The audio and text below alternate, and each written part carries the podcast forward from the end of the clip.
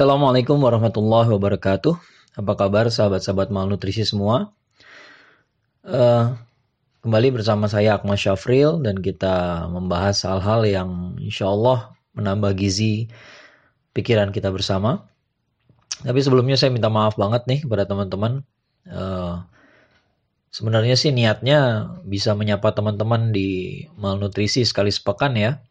Tapi apa boleh buat bulan Juli kemarin sampai awal Agustus uh, agenda saya penuhnya bukan main. Ya ada ada satu simposium dan satu international conference yang yang yang saya hadiri dan saya mengirimkan makalah yang sangat serius ke dalamnya. Jadi semua itu butuh butuh persiapan, butuh butuh persiapan yang nggak main-main. Jadi ya sayang sekali waktunya agak tersita ke sana mohon maaf sekali lagi tapi ya insya Allah uh, I will make it up to you oke okay? uh, teman-teman ada satu uh, satu isu yang cukup viral ya belum lama ini beberapa pekan yang lalu mungkin saya sebenarnya udah lama pengen menanggapi tapi ya seperti yang saya katakan tadi saya baru punya waktu sekarang Tadi teman-teman juga tahu kasusnya yang cukup viral ya. Ketika ada seorang muslim ya yang masih mengaku dirinya muslim ya, tapi dia dengan tidak malu-malu lagi menceritakan uh, melalui media sosial ya melalui video di YouTube ya bagaimana dia uh, mengkonsumsi daging babi. Ya mungkin dia berpendapat bahwa ya kalau kita baik nggak nggak penting apa yang kita makan. Ya. Uh, sebagian orang juga ada yang bahkan lebih jauh lagi mengatakan bahwa uh, yang penting kalau kita baik nggak penting juga agama kita apa. Ya atau bahkan sampai pada kesimpulan bahwa nggak perlu agama juga buat jadi orang baik. Ya. Ini hal-hal yang yang menurut saya penting untuk dibahas ya. Karena bagaimanapun kita ini negara yang uh, berketuhanan yang maha esa Pancasila kita sila pertamanya itu ketuhanan yang maha esa gitu ya. Jadi uh, dan ini dulu uh, believe it or not dulu pernah menjadi perdebatan ya. Dulu ada salah seorang kalau teman-teman tahu uh, yang namanya Nyoto, Nyoto itu tokoh uh, dari PKI Partai Komunis ya. Ketika di sidang konstituante dia menegaskan bahwa PKI bisa menerima Pancasila tapi sebenarnya uh, idealnya sila pertama harus diubah ya menjadi bukan ketuhanan yang masa. Kenapa? Karena ketuhanan masa kata kata, kata Nyoto ini uh, terlalu ber bernuansa monoteis kurang lebihnya demikian. Ya. Sementara uh, orang-orang lain seperti animis ya yang yang yang apa berkeyakinan animisme, dinamisme, politeisme, bahkan ateisme tidak terakomodir oleh sila pertama. Oleh karena itu, mereka menginginkan supaya sila ketuhanan yang masa diganti dengan kebebasan beragama. Dan kebebasan beragama itu dimanai sebagai kebebasan untuk tidak beragama juga. Ya, jadi kita bisa memahami bahwa di negara kita ini walaupun namanya apa, walaupun sila pertamanya ketuhanan yang maha esa, tapi uh, sikap ofensif terhadap agama itu memang dari waktu ke waktu muncul saja. Ya, dan ini suatu fenomena yang menarik buat saya dan harus kita bahas gitu barangkali uh, menurut saya begitu. Uh, tapi pertama-tama uh, saya ingin membahas dulu ya sebenarnya. Kalau kita kalau kita baik maka nggak penting apa yang kita makan ya. Ini statement yang menarik gitu ya. Kenapa statement yang menarik? Karena justru dalam agama Islam ya dalam agama Islam ini dijelaskan berbagai macam kebaikan Ya, kebaikan itu termasuk menolong orang tua, mematuhi orang tua misalnya gitu ya. Kemudian berbuat baik pada tetangga, berbuat baik pada guru, termasuk di antaranya juga uh, apa tidak mencuri, ya, tidak menzolimi harta orang lain, tidak berzina, ya. Dan salah satu di antara semua kebaikan itu adalah menjaga apa yang masuk ke dalam tubuh kita, yaitu dari makanan. Ya, oleh karena itu dalam Islam kita diajarkan makanan apa saja yang boleh dimakan. Dan hampir semua uh, apa uh, makanan itu halal, ya. hanya sebagian kecil saja yang diharamkan. Ya, jadi yang diharamkan tuh nggak banyak. Ya, kita punya daging ayam, daging bebek, daging kambing, sapi, semuanya boleh. Yang nggak boleh cuma sedikit saja. Dan salah satu di antara yang sedikit itu adalah daging babi. Dan daging babi termasuk yang sangat terlarang. Ya, bukan hanya dagingnya saja, tapi memanfaatkan minyak dari lemaknya itu pun tidak boleh. Bukan hanya untuk makan saja, tapi untuk keperluan lain pun nggak boleh. Ya. Jadi ini jenis yang yang sangat-sangat diharamkan dalam Islam. Ya. Dan namanya haram sesuatu itu kalau haram dikerjakan berarti ya tidak baik untuk dikerjakan. Ya. Jadi kalau dikatakan bahwa yang penting kita baik, nggak penting apa yang kita makan, sebenarnya kata-kata itu memang tidak berakar dari ajaran Islam sama sekali. Ya, kalau dibilang yang penting baik, tapi salah satu kebaikan itu adalah tidak makan daging babi. Jadi kontradiktif ketika orang mengatakan ah yang penting saya muslim yang baik, nggak apa-apa saya makan babi. Tapi muslim yang baik tidak makan babi. ya, ini tuh uh, sama aja dengan mengatakan yang penting saya jadi muslim yang baik, ya, walaupun saya berzina. Tapi berzina itu membuat anda menjadi muslim yang tidak baik. Ya. Nah, kalau agama ini tidak bicara soal mana yang baik, mana yang salah, lalu apa dong fungsinya agama? Ya. Ini ini semua membuat uh, kita berpikir dengan tidak lurus lagi, kita berpikir tidak konsekuen lagi, ya, kita berpikir kontradiktif. Ya, kenapa kita yakin bahwa kita ini masih jadi orang baik ketika kita bermaksiat? Padahal orang baik menjauhi maksiat. Ya. Minimal sekali kalau orang baik terlanjur bermaksiat, orang baik juga bisa bermaksiat ya jangan salah kaprah gitu ya. Kita uh, berusaha menjadi orang baik ya. Tapi jangan lupa bahwa orang yang sudah baik pun sekali-kali salah juga, terjerumus juga dalam uh, kekeliruan. Ya, bisa jadi terjerumus dalam kemaksiatan. Bisa jadi dia itu kemaksiatan yang dia sudah tinggalkan sejak lama, dia berusaha betul meninggalkannya tapi ya apa boleh buat sekali-kali terjerumus lagi gitu ya. Itu bisa terjadi, it happens ya, it happens. Tapi orang baik itu ketika sudah terjerumus, ya dia nggak bangga, dia nggak cari pembenaran, dia perbaiki kesalahannya. Bukan malah bikin video lalu mengatakan bahwa yang penting saya baik. Anda sudah berhenti jadi orang baik ketika Anda bangga melakukan sesuatu yang tidak baik. Ya, ya saya, saya mudah-mudahan saya sudah sudah bisa menunjukkan di mana kontradiksi dari pernyataan ini gitu ya. ya. Apa fungsi agama kalau dia tidak membantu kita menunjukkan mana yang baik, mana yang salah. Ya, banyak orang nggak banyak sebenarnya sih ya. Uh, adalah muncul sebagian orang zaman sekarang ini yang mengakunya Muslim, ya mengaku memeluk agama Islam, tapi dia tidak membiarkan Islam memberikan ukuran kebaikan bagi dirinya. Ya, dia bikin ukuran kebaikan tersendiri. Ya. Ini yang yang kontradiktif. Ya. Padahal agama itu diterima untuk dijadikan standar kebenaran. Ketika Anda memeluk sebuah agama, tapi Anda tidak membiarkan dia untuk memberikan standar kebenaran pada diri Anda, maka Anda kontradiktif. Ya. Ya, you're, you're, you're being silly, ya. Anda ini hanya berbuat konyol saja kalau cara caranya kayak begitu, ya.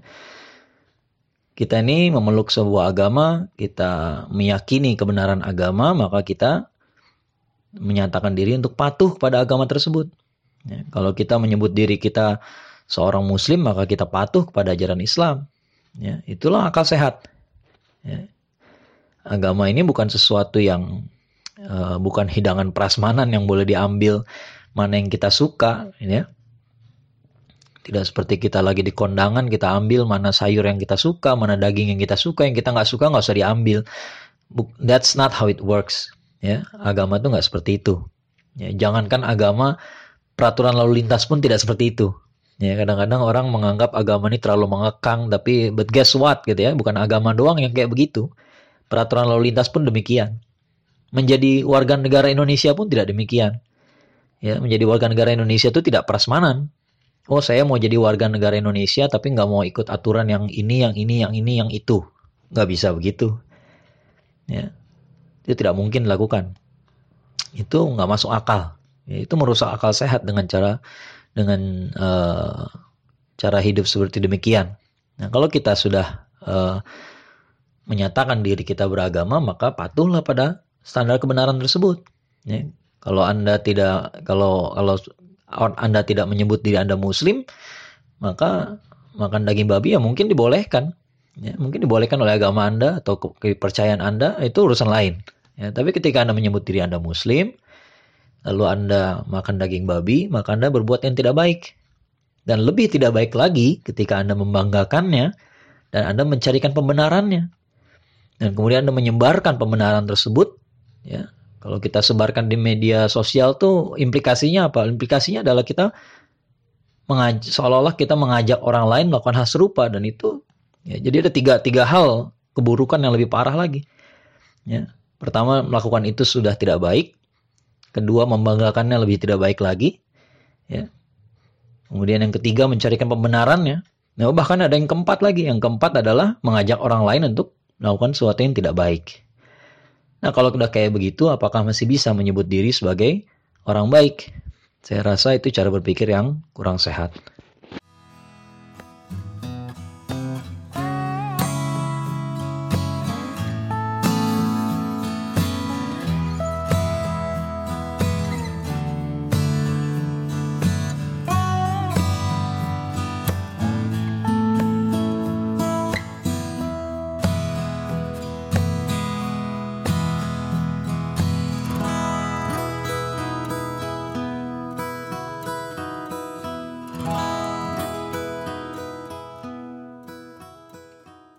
Sahabat-sahabat malnutrisi semua, saya yakin kalau kita mm, mengevaluasi hidup kita, saya yakin kita akan menemukan banyak kebaikan yang kita terima dari dari Tuhan, ya, dari Allah Subhanahu Wa Taala.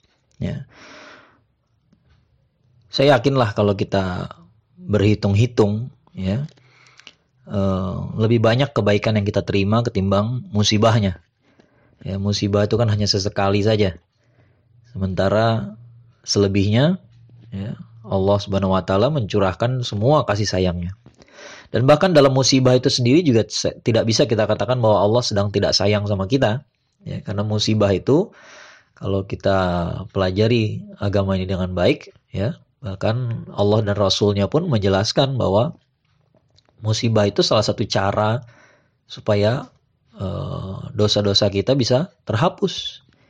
Artinya Allah memberikan musibah kepada kita, memberikan ujian kepada kita dan kalau kita sabar, kalau kita bisa mengambil hikmahnya, kalau kita bisa mengakui kesalahan kita, ya, bertobat gitu ya, maka uh, itu adalah kesempatan yang baik untuk menghapuskan dosa-dosa kita.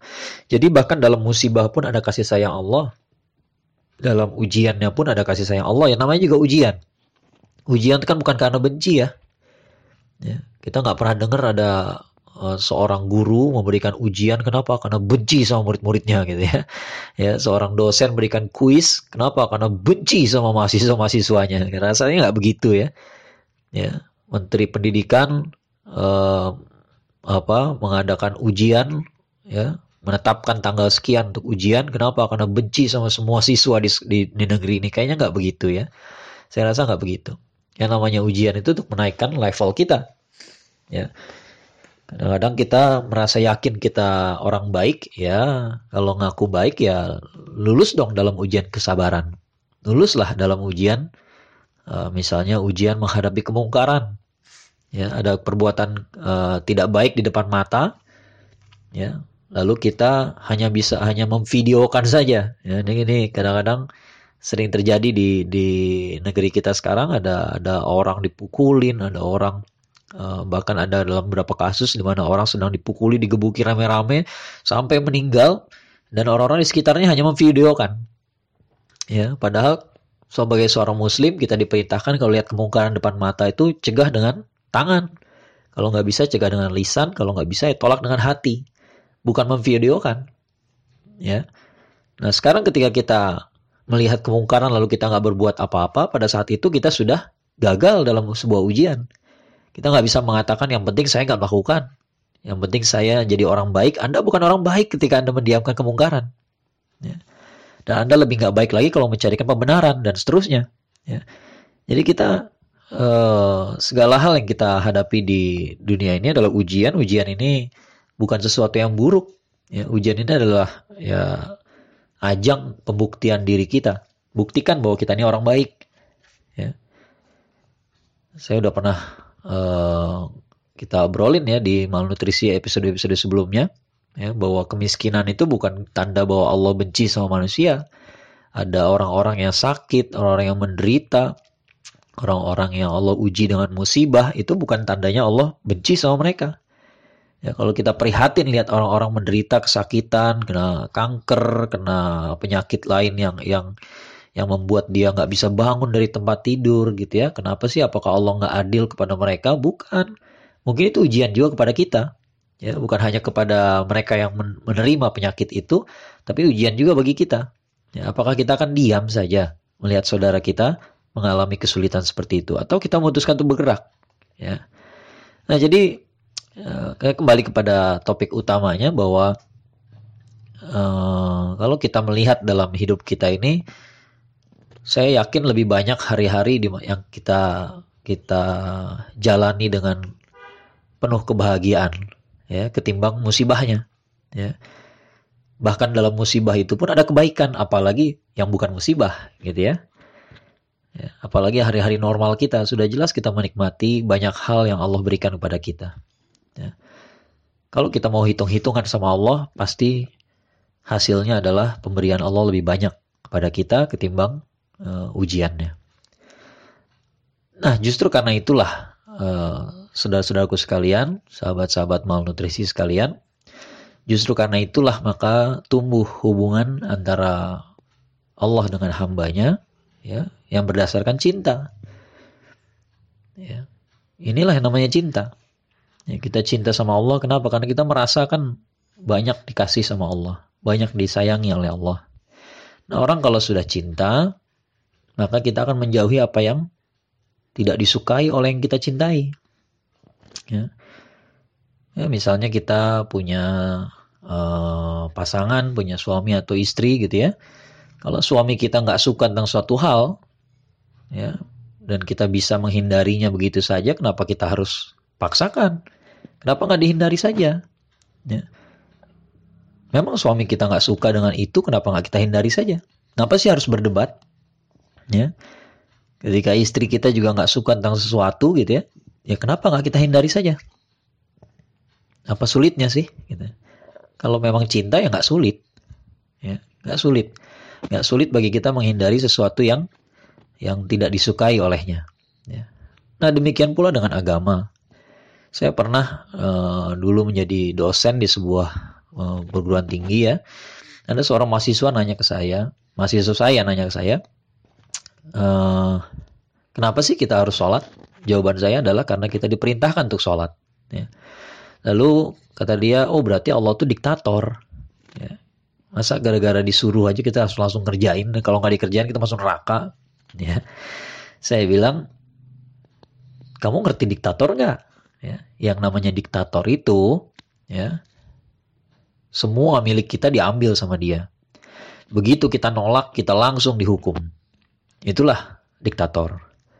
Ya, coba di coba diingat-ingat ya, semua milik kita diambil atau sebagian besar milik kita diambil sama dia. Ya, itu diktator. Kemudian e, kalau kita menolak langsung dihukum. Ya, nolak sedikit gantung, nolak sedikit bunuh. Nah, itu diktator tuh ya. Dia tuh kayak begitu. Ya, Mussolini, Hitler tuh kayak gitu-gitu gayanya. Ya.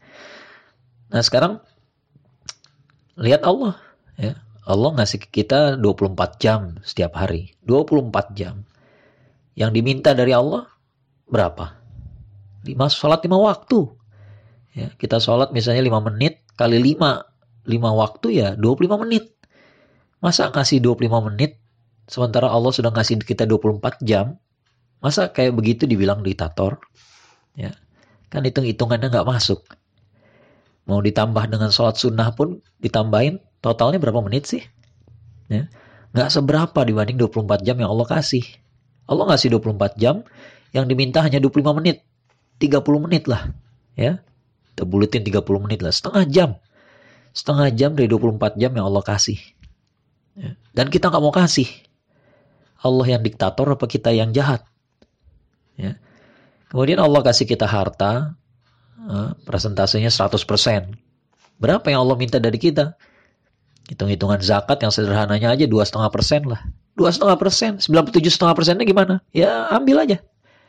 Ya itu yang wajib. Ya kalau kita mau tambahkan dengan sedekah bagus, ya wakaf dan seterusnya, that's good. Ya tapi yang wajib-wajib itu aja cuman dua setengah persen. Ya berapa banyak sih? Ya, sedikit sekali. Ya sedikit sekali. Berapa harga beli rumah sekarang? Ya, di Jakarta, di Bogor, masya Allah harganya 200-an juta. Ya, kadang-kadang orang dalam seumur hidup bisa pindah-pindah rumah berapa kali, bisa beli rumah berapa, ya, beli rumahnya dua, tiga, bisa pindah-pindah berapa kali, dia sekali sekali beli rumah keluar uang 200 juta, 300 juta, alah 300 juta, setengah miliar juga banyak, ya. Sementara itu apa yang Allah minta dari kita? Apa sih biaya biaya apa uh, ibadah yang paling mahal? Naik haji. Naik haji berapa? Naik haji puluhan juta. Puluhan jutanya itu sekali seumur hidup. Gak diminta berkali-kali. Walaupun gak dilarang berkali-kali. Gak diminta. Ya, coba dibayangkan ya. Coba hitung-hitung lah. Ya, Allah hanya minta setengah jam dari sehari dari dari 24 jam total yang yang yang Allah kasih pada kita, Allah hanya minta setengah jam saja untuk sholat. Dari 100% harta yang Allah kasih, Allah hanya minta dua setengah persen. Itu pun bukan minta buat Allah, ya kasih ke orang lain. Ya. Dari sekian uh, puluh juta, sekian ratus juta yang kita terima dalam setahun, Allah hanya minta kurban sekali setahun. Ya Sebentar lagi kita masuk Idul Adha nih, ya. Dari sekian miliar uang yang kita dapatkan, kita mau ganti-ganti rumah berkali-kali, ganti-ganti mobil berkali-kali, Allah hanya minta ibadah haji dengan biaya yang hanya puluhan juta. Dan itu pun cuma sekali seumur hidup, gak perlu banyak-banyak. Ya. Jadi yang Allah minta itu sedikit-sedikit sebenarnya. Ya. Gak pantas lah kita menyebut Allah sebagai diktator. Kalau kita hubungan kita dengan Allah berlandaskan cinta, gak pantas kita menyebut Allah demikian. Sementara yang Allah kasih banyak, yang Allah minta hanya sedikit saja. Ya. Nah sekarang kembali ke topik pembicaraan awal kita ya. Kita bicara soal makan daging babi. Ya, ada sekian banyak makanan halal yang Allah makanan yang Allah halalkan gitu ya. Ada tanaman, ada binatang segala macam kita bisa makan ya dengan pengolahan yang macam-macam semuanya boleh. Ya, hampir semuanya boleh.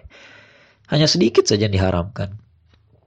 Ya, saya bicara begini karena kadang-kadang uh, orang bicara halal dan haram, ya, tapi kemudian uh, pembicaranya nyelonong ke masalah hik hikmah. Ya. Beda antara halal dan haram dengan hikmah. Ya.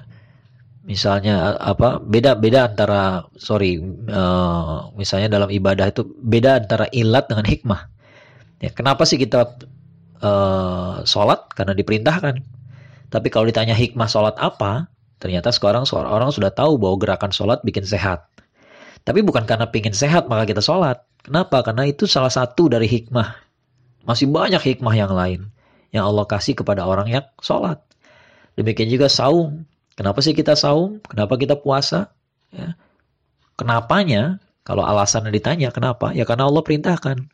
Tapi hikmahnya banyak ya pasti tentang kesehatan itu pasti.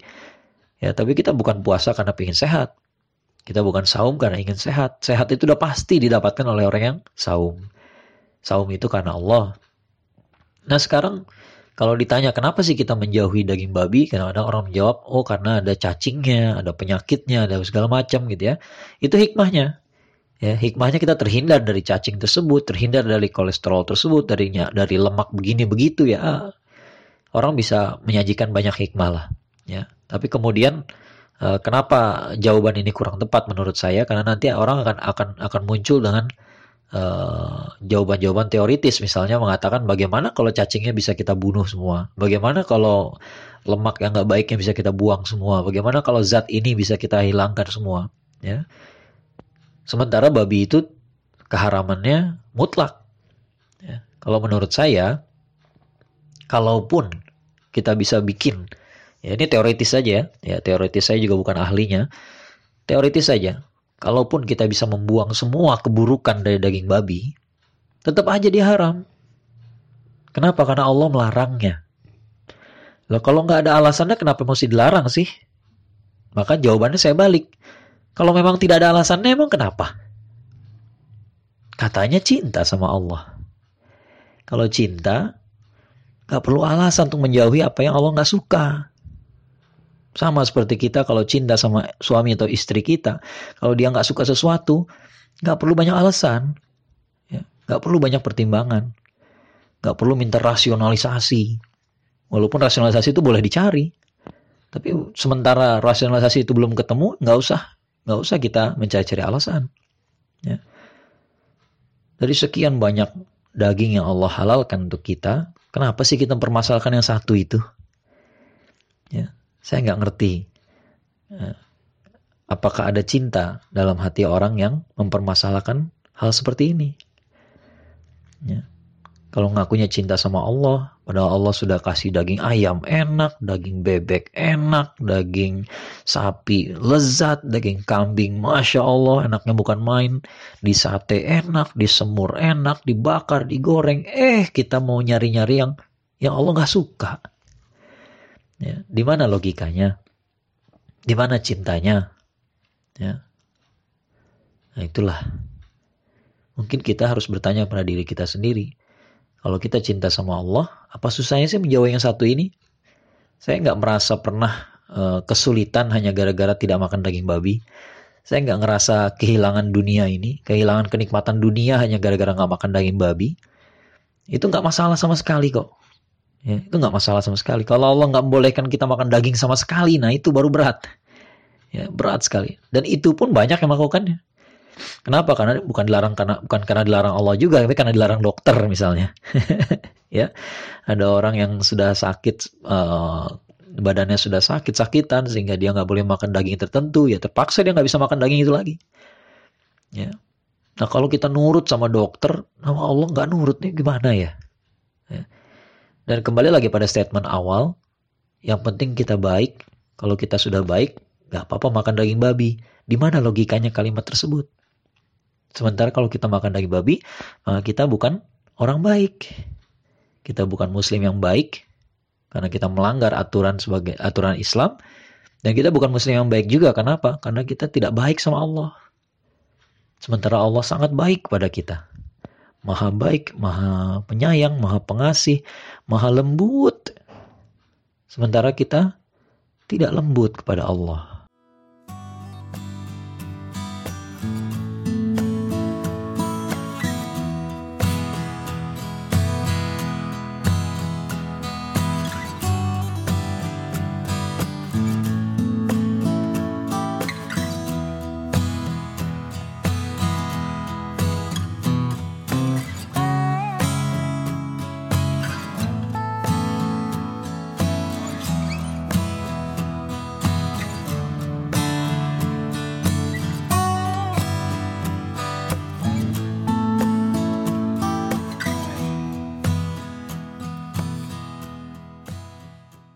Ya, sahabat-sahabat malnutrisi semua, saya rasa saya sudah sudah memberikan uh, cukup banyak uh, tanggapan.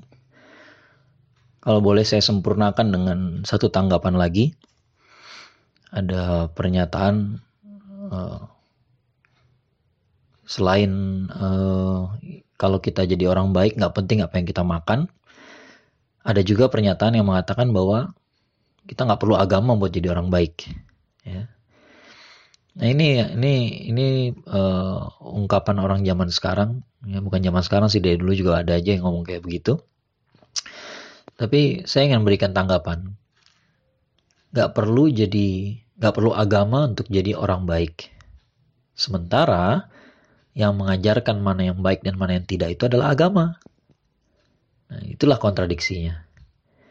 Ya yang mengajarkan kita kebaikan dan ketidakbaikan, ya, yang mana yang baik dan yang tidak baik, itu adalah agama. Jadi kalau kita bilang yang penting kita baik, baik ini menurut siapa? Oh, menurut saya sendiri, bukan menurut agama. Anda itu siapa? Anda adalah manusia yang sudah dewasa dan sebelum dewasa Anda dididik.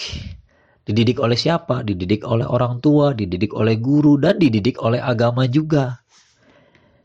Kadang-kadang orang beranggapan dirinya steril. Itu kesalahan yang sangat fatalnya.